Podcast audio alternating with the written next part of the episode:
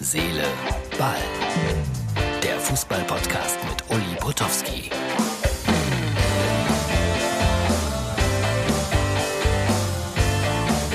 Hallo, Herz, Seele, Ball, Freunde. Das ist die Ausgabe für Montag. Ohne Kommentar. Äh, ja, wenn ich manchmal solche Dinge sage hier in einem Podcast wie ohne Kommentar, dann bitte nicht wundern. Äh, dann solltet ihr zusehen, dass ihr auch unsere Videofassung euch anschaut. Die gibt es auf www.mux.tv oder aber auch auf unserer Internetseite von äh, Herz, Seele, Ball. Und wenn ich Internetseite sage, dann meine ich die Facebook-Seite. Ist ja logisch. Also auf Facebook Herz, Seele, Ball, da gibt's auch immer das passende Video dazu. Jetzt habe ich heute zwei Stunden Doppelpass geguckt äh, mal ganz ehrlich, irgendwie war ich deprimiert danach. Es ging eigentlich nur um Vertragsbruch, um Geld. Volker Struth äh, erklärte, dass Fußball ungebrochen boomt und äh, erwähnte, dass die Sender alle Geld verdienen. Bin mir da nicht so sicher, Herr Struth. Und äh, es war irgendwie komisch, weil zwei Stunden lang fast nur über Geld. Und gestern Abend spät gab es ja in der ARD noch so eine Talkshow über Traditionsvereine, Fluch oder Segen.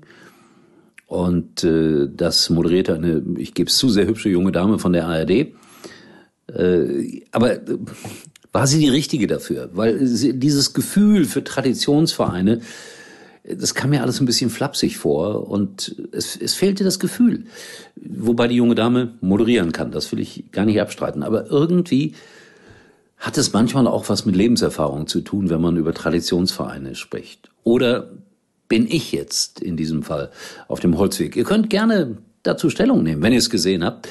Hier unten ist ja meine Mailadresse eingeblendet. Ich reagiere ja auch auf das, was ihr mir schreibt und das, was ihr mir sagt. Aber das war heute so mein Doppelpassgefühl und so auch von gestern Abend noch ein nachklingendes Gefühl. Da saßen Expertinnen und Experten beieinander. Aber so richtig auf den Kern sind sie nicht gekommen. Und das ist heute in England passiert. Die Fans von Manchester United mit einer Platzsperre, mit einer Demonstration gegen die Super League.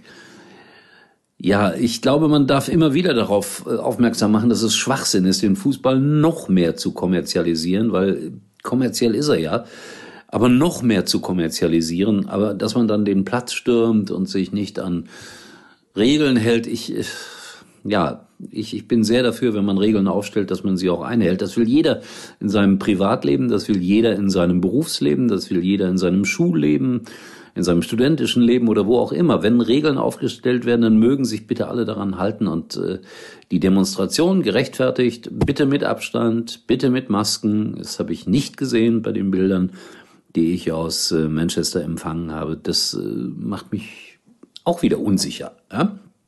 So, aber jetzt kommen wir zu den schöneren Seiten des Fußballs. Die gibt es nach wie vor auch. Wenn es denn eine schöne Seite ist, Simon Terodde wechselt vom HSV zum glorreichen FC Schalke 04.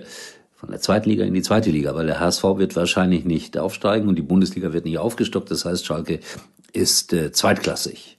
Und Terodde ist immer noch für ein paar Tore gut mich würde es interessieren, jetzt komme ich mit dem Geld, was, was verdient der da noch? Ist das äh, leistungsgerecht? Wird das leistungsgerecht sein? Der Junge ist ja auch nicht mehr ganz jung, aber der weiß, wo das Tor steht. Jawohl, dafür zahle ich gerne fünf Euro an eine wohltätige Institution. Ja, Simon Terodde.